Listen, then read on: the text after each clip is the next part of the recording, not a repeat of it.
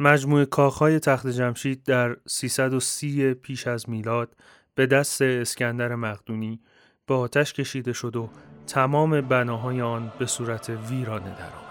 ظاهرا تائیس اهل آتن بوده است و اسکندر را در طول جنگهایش در آسیای صغیر همراهی می کرده است. از این جهت وی مورد توجه تاریخ قرار گرفت که در 330 قبل از میلاد اسکندر کاخ تخت جمشید محل اصلی سلسله هخامنشی را آتش زد. تائیس در مهمانی حضور داشت و سخنرانی کرد. او اسکندر را متقاعد کرد که کاخ را بسوزاند. کلیتارچوس ادعا می کند که تخریب و آتش زدن تخت جمشید به تشویق تائیس بوده است و همچنین اظهار می شود که دلیل او پاسخ به سوزاندن معبد قدیمی پارتنون در آکروپولیس توسط خشایارشاه در 480 قبل از میلاد در طول جنگ های ایران و یونان بود و دیودوروس نقل می کند که تاییس پس از سخنرانی اسکندر نخستین کسی است که مشعل خود را به داخل تخت جمشید انداخت. استدلال شده است که تاییس در این زمان معشوقه اسکندر بوده و بطلمیوس بعدا با او ازدواج کرده است. گرچه سایر نویسندگان معتقدند که او همیشه معشوقه بطلمیوس بوده.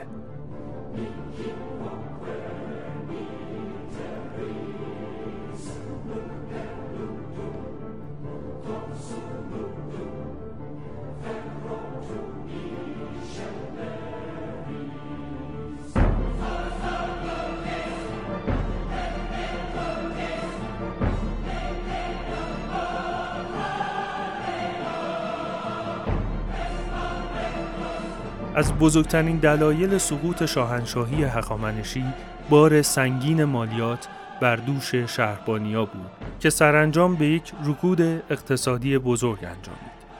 بر اساس برآوردها میانگین مالیات هر ساتراپی در سال برابر با 180 میلیون دلار امریکا بوده است و این تنها مالیات نقدی بود که جدا از مالیات غیر نقدی دریافت می است. پس از برداشت بودجه مورد نیاز ارتش، دیوان سالاری و سایر بخش های دولت باقی مانده مالیات را به خزانه شاهنشاهی روانه می کردن. دیودوروس می گوید که اسکندر تنها در تخت جمشید 180 هزار تالان نقره پیدا کرد که برابر با دو هفت میلیارد دلار آمریکا برآورده شده است.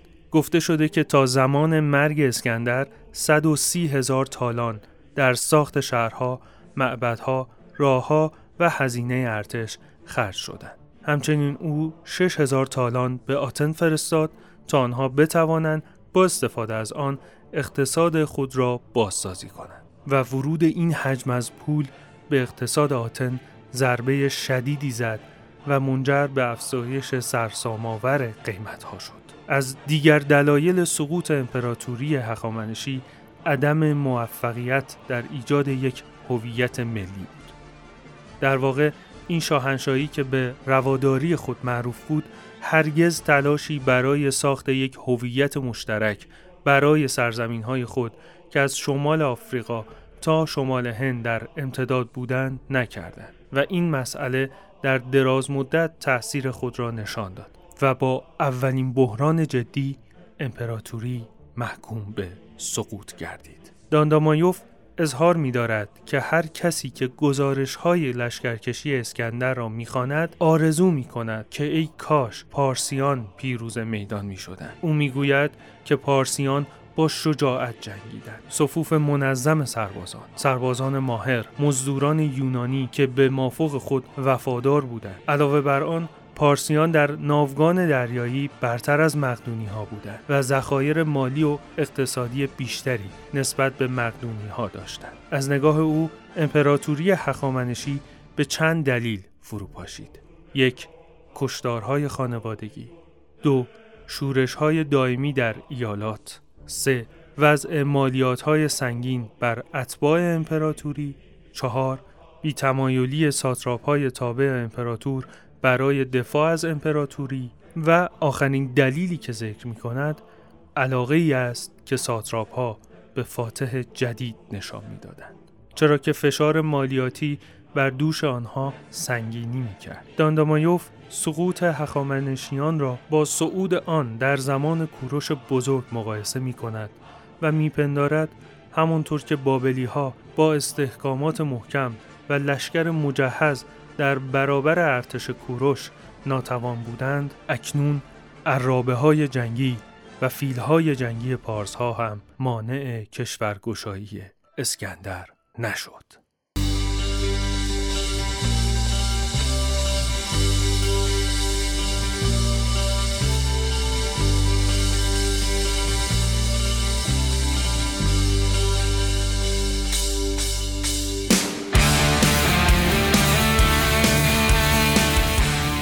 ما با هم تو بود و نبود به ریش نادانی و ناگاهی میخندیم و به تاریکی سلامی می‌کنیم اما براش غزل خدافزی رو می‌خونیم و تو کله پوک خرافات یک گلوله خالی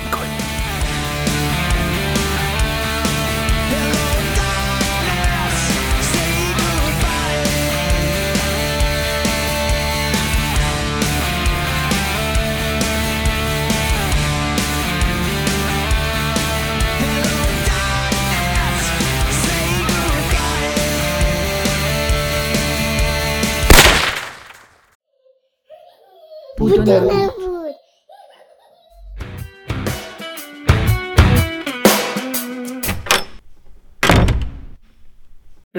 مقدونی تو سی و دو سالگی بیشتر جهان رو فتح کرده بود.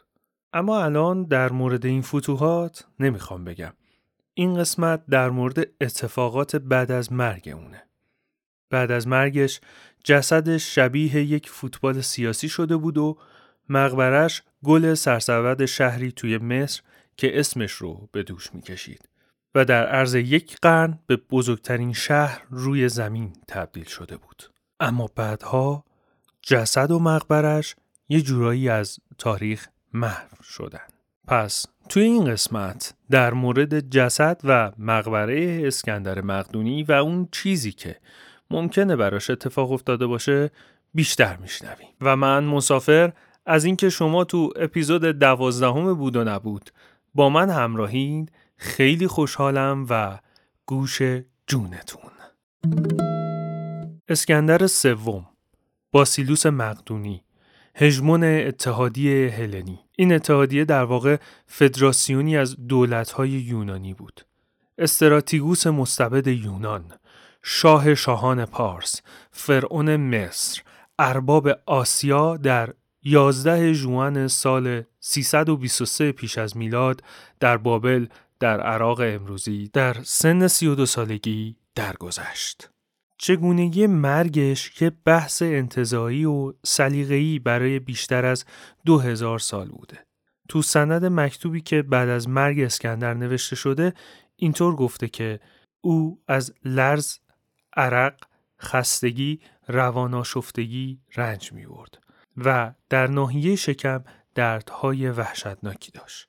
طی سالها علت مرگش رو مالاریا، حسبه، مسمومیت با الکل، مسمومیت با آرسنیک و چیزای دیگه حد زدن. اگر یادتون باشه توی اپیزود قریب آشنا در مورد نحوه مرگ پدر کالیگولو هم تقریبا همین دلایل اومده بودش. بجز این موارد ممکنه که مرگ اسکندر به طور طبیعی بوده باشه. مثلا یه بیماری اکتسابی داشته و به دلیل اون مرده. با همه اینا اسکندر امپراتور بزرگ مقدونی مرد. و همینطور که گفتم هدف این قسمت هم این نیستش که چرا اون مرده. ببینید وقتی که اسکندر مرد کسی آمادگیشو نداشت. سی و دو سالش بود تو روزای اوج زندگیش بود. هیچ برنامه‌ای برای کنار کشیدن از قدرت نداشت. اصلا با این شرایطی که داشت این تا 90 سالگی هم میمرد جوونمرگ حساب می‌شد. اما مرد می‌دونی؟ کل دنیا رو هم داشته باشی یه روز میمیری. اسکندر یه برادر ناتنی بزرگتری به اسم فیلیپ سوم داشت که از اسکندر هم حمایت می‌کرد اما طبق همه شرح حالا اون یه جورایی مشکل یادگیری داشت و برای اداره امپراتوری به این بزرگی که میراث اسکندر بود مناسب نبود. اسکندر یه همسری داشت به اسم رکسانا که اهل بلخ توی آسیای مرکزی بود و تو زمان مرگ اسکندر باردار بودش.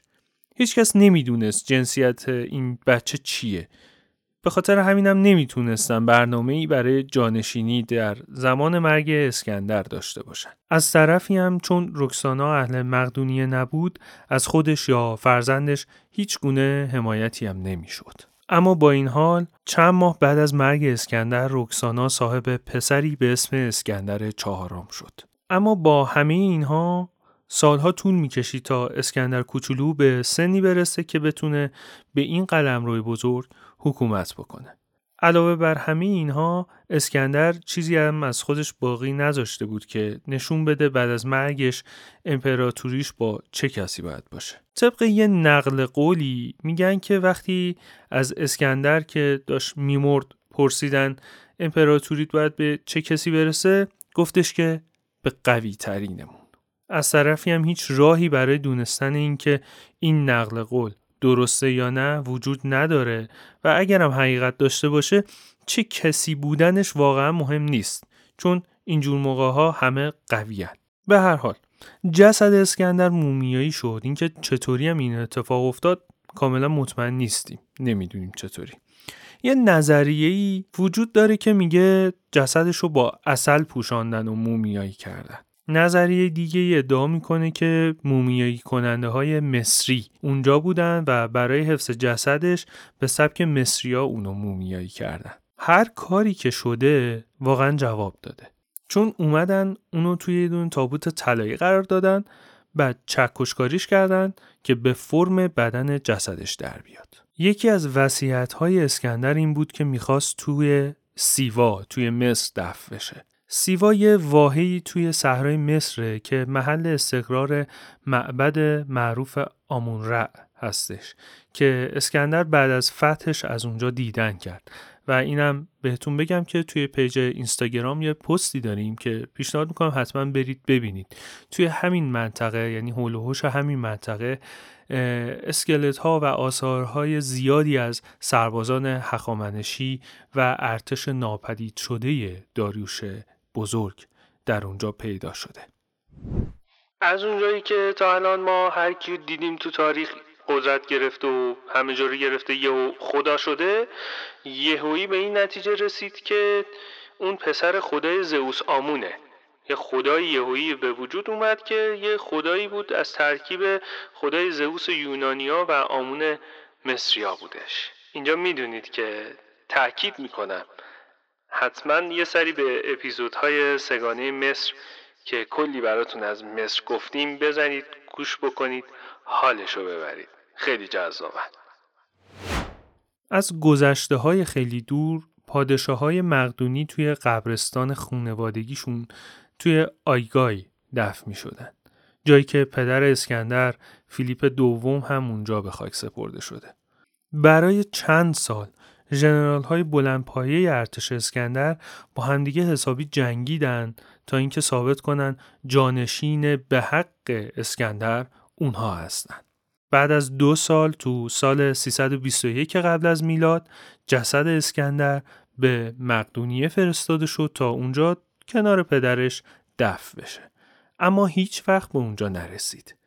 زمانی که کاروان در حال عبور از سوریه بود توسط یکی از جنرال های مستعمرات اسکندر متوقف شد. اما چرا؟ چون تقریبا همون موقع امپراتوری اسکندر بین سردارای اهل مقدونیه به چهار پادشاهی مختلف تقسیم شده بود و بطلمیوس مصر رو تصرف کرده بود. در حقیقت تصاحب جسد به دو دلیل قدرت نمایی بسیار بزرگی از سمت بطلمیوس بود. اولیش اینه که مصریا تو پرستش فرعون و ساختن مقبره های باشکوه برای فرعون های مرده خیلی زبان زد بودن. از طرفی هم در حقیقت اسکندر فاتح مصر و فرعون مصر بود و با کمال تعجب به نظر می رسید که مردم و طبقه اشراف مصری با پادشاه قبلی خودشون یعنی اسکندر هیچ مشکلی نداشتن. بطلمیوس می‌خواست مطمئن بشه که اون به عنوان فرعون پذیرفته میشه و جانشین مناسبی برای اسکندره. در نتیجه به همراه داشتن جسد اسکندر و ساخت آرامگاه واقعا کار هوشمندانه بود. دلیل دوم این بود که مقدونی ها تأکید داشتند که مشروعیت فرمانروایی باید از سوی اجداد دفع شدهشون اعلام شده باشه. بنابراین بسلمیوس اسکندر و تابوت طلاییش رو به شهر منفیس که مرکز حکرانی اسکندر تو مصر بود برگردوند. اینم بگم شهر اسکندریه درست دستور ساختش رو اسکندر داده بود. اما خودش زنده نبود تا تکمیل این شهر رو ببینه و اسکندریه تو اون زمان در حال ساخته شدن بود. به همین دلیل هم هستش که مومیایی رو به اسکندریه نبردن. یک گذری هم به اپیزودهای قبلیمون در مورد مصر بزنم که اونجا خدمتون عرض شد. زمانی که بطلمیوس تو مصر بود دودمانی همنام با خودش رو تأسیس کرد که آخرین سلسله فرائنه توی مصر بودند. قابل توجه ترین شخصی که احتمالا از این خاندان می‌شناسید آخرین ملکه و فرعون مصر و حاکم اونها یعنی کلئوپاترا هفتمه. کلئوپاترا در حقیقت یک نام مقدونی هستش نه مصری. جسد اسکندر سرانجام بعد از ساخته شدن شهر اسکندریه توسط پسر بطلمیوس یعنی بطلمیوس دوم به شهر اسکندریه منتقل شد. البته اینو بگم که اول مومیاییش رو به یک آرامگاهی بردن که اون آرامگاه در واقع یک آرامگاه مشترک بود. اونجا منتقلش کردن بعد از اون آرامگاه مخصوصی برای خود اسکندر ساختن. این احتمال وجود داره که مقبره اسکندر تو زمان سلطنت بسلمیوس اول در دست ساخت بوده و تا زمان سلطنت بسلمیوس دوم تکمیل نشده بودش. اما این بنا به مرکز آین اسکندر و در نتیجه آین کل سلسله بسلمیوسی تبدیل شد و این مقبره اسکندر بود که شهر رو معنا داده بود. نقش این مقبره شبیه به نقش یک کلیسای جامع به عنوان یک مرکز فرهنگی تو یک شهر قرون وسطایی توی اروپا بودش. اما شاید باورتون نشه. اسکندر مقدونی کسی که جسد مومیاییشو گذاشته بودن توی یه تابوت طلایی. اون تابوت رو گذاشته بودن توی یک آرامگاه که اون آرامگاه بعدا شد معبد. یا آین شکل گرفت. آین یک خاندان بزرگی در مصر و مردم مصر هم اون آین رو قبول کردن و در واقع می‌گفت می‌شد یه پرستش جدیدی رو شکل داده بودن. 80 یا 90 سال قبل از میلاد تابوت طلاییش رو برداشتن زوبش کردن و اون رو تبدیل به سکه های طلا کردن. اما اگر فکر می‌کنید این کار بی احترامیه باید بگم نه. چون یه شیء شیشه‌ای با اون اندازه توی اون دوران بسیار کمیاب بوده و می‌تونست به اندازه طلا ارزش داشته باشه آقا. اما شما نمی‌تونید با شیشه سکه بزنید. این این ایرادم داره شیشه. کاش این می‌شد الان خیلی پولدار بودیم. هممون می‌دونیم که تو سال 48 قبل از میلاد جولیوس سزار زمانی که تو اسکندریه بود از مقبره اسکندر بازدید کرد. طبق افسانه ای جولیوس سزار به دلیل اینکه تو 32 سالگی زمانی که همسن و سال با مرگ اسکندر بود هیچ کار مهمی انجام نداده بودش در مقابل جسد اسکندر و مجسمه اسکندر اشک ریخته. و بعدها بعد از این اتفاق آگوستوس بعد از شکست دادن مارک آنتونی و کلوپاترا از اسکندریه دیدن کرد و بر سر مقبره اسکندر گل گذاشت و روی مجسمه اسکندر یه تاجی به شکل پیشانی بند گذاشت. و ظاهرا زمانی که آگوستوس می‌خواست این کارو بکنه بخشی از بینی مجسمه اسکندر رو هم شکونده. تو تاریخ بازدیدای امپراتوری رومی از این مقبره خیلی ثبت شده همشون هم ماشاءالله دستکش بودن. شاید دستشون چسب داشته. مثلا کالیگولا که توی اپیزودهامون اشاره کردیم بهش وقتی داشته از مقبره اسکندر بازدید می‌کرده آیق سینه زره اسکندر رو برداشت. یا مثلا کارکالا رده و حلقه و کمربند اسکندر رو برداشته برده با خودش. ماشاءالله اینقدر چشم و دل سیر بودن. این عزیزان با شروع دوره مسیحیت توی اسکندریه رد پای شواهد به تدریج ناقص و آری از یک سری جزئیات شدن. تو سال 400 اسقف قسطنطنیه یعنی جان کریستوتوم از اسکندریه دیدن کرد و همچین چیزی گفته قبر او را حتی مردمش هم نمی‌شناسند. بنابراین شاید تا سال 400 محل مقبره کم کم ناپدید شده. با همین اینا یه سری گزارش های بعدی وجود دارند که البته ضد و نقیز هم هستن تو قرن نهم مورخان اسلامی ابن عبدالحکم و المسعودی هر دو تاشون در ارتباط با بازدید از مقبره اسکندر یه سری مطالبی نوشتن یک نوکیش و جغرافیدان مسیحی از آفریقای شمالی که اسمش لئو بود تو قرن 16 هم, هم اومده چنین چیزی نوشته در میان خرابه های اسکندریه هنوز یک امارت کوچک باقی مانده است.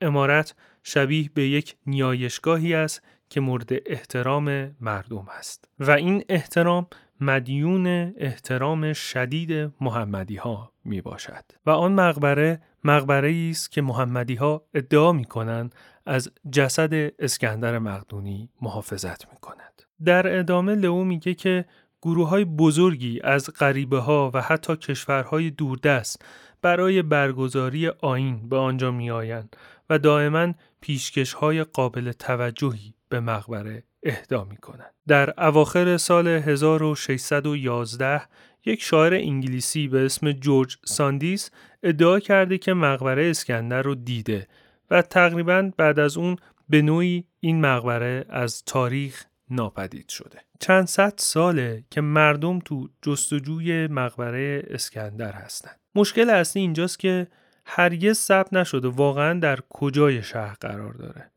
ما می‌دونیم که فانوس دریایی اسکندریه دقیقا تو کجا قرار داره و به خوبی هم می‌دونیم کتابخونه این شهر کجاست. اما با این حال مقبره اسکندر یک معمای حل نشده است بیشتر از 140 مکان مختلف تو اسکندریه به عنوان مکانهای احتمالی مقبره شناسایی شدن. موضوع به اینجا ختم نمیشه.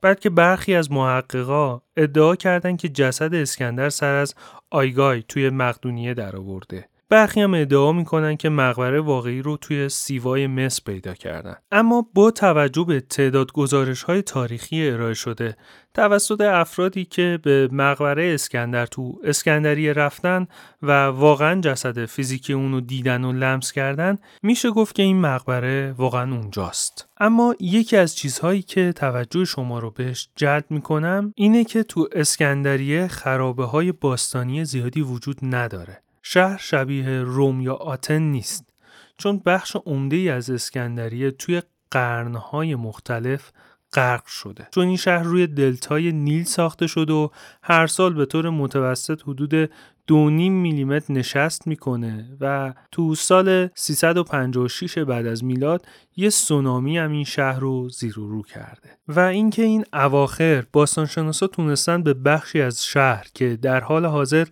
ده متر پایین تر از سطح زمین هستش برسن و یه مستند تخصصی تو نشنال جغرافی به اسم در جستجوی مقبره ساختن که توی اون مستند مجسمه مرمری اسکندر رو پیدا می‌کنن اما مقبره رو نه. یک نویسنده بریتانیایی به اسم اندرو چاک دو کتاب در مورد این فرضیه می نویسه و آخرین آرامگاه اسکندر رو توی ونیز ایتالیا می‌دونه.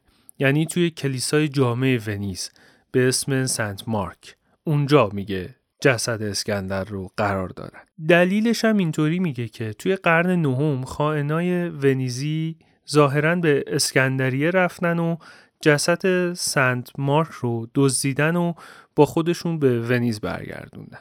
اونا وقتی برای برداشتن بقایای جسد به کلیسا رفتن بقایای جسد دو نفر دیگر هم پیدا کردن. چون نمی‌دونستن و نمی‌تونستن تشخیص بدن که کدومشون جسد سنت مارکه هر دوتاشون رو دزدیدن و به ایتالیا و شهر ونیز آوردن. توی بازسازی های کلیسای جامع توی قرن 19 هم دو جسد توی دخمه پیدا شده که ظاهرا یکیشون مربوط به جسد سنت مارک و چاک معتقده که اون یکی مربوط به جسد اسکندر مقدونی هستش. اما تا به امروز هیچ آزمایش دی ای و سنیابی روی این جسدها انجام نشده و در واقع هیچ کس نمی‌دونه چه اتفاقی برای مقبره اسکندر و جسدش افتاده. اگر هنوز وجود داره احتمالا جایی زیر خیابونهای اسکندریه امروزیه و منتظر کشف شدن هستش. بله ممکنه یک روزی فرمان روای کل دنیا باشی. اسمت زبان زد بشه و در تاریخ بمونه. اما اینکه اسمت به چه عنوانی در تاریخ بمونه مهمه. نامهای نیکی در تاریخ وجود دارن اما هیچ اثری و باقی مونده ای از اون نام ها نیست. شاید چند تا نماد سنگی شاید یک مقبره اما هیچ اثری از خودشون نیست. اسکندر مقدونی در تاریخ دنیای غرب خیلی زبان زده. در فرهنگ مردم مصر اون زمان آرامگاه اسکندر و جسدش آنقدر مقدس میشه که آرامگاهش تبدیل به یک معبد میشه و برای دیدن جسدش باید آینهای خاصی رو اجرا می‌کردن. یک امپراتور که در تاریخ ازش با نامهای مختلف و بزرگی یاد کرده جسدش بعد از مرگ تبدیل به بازیچه های مختلفی شد و در نهایت قداست پیدا کرد. اما امروز فقط یک نام ازش باقی مونده و نه جسدی ازش هست و نه آرامگاهی. به امید صلح آرامش و شادی برای تمامی مردمان این نقطه آبی کوچک.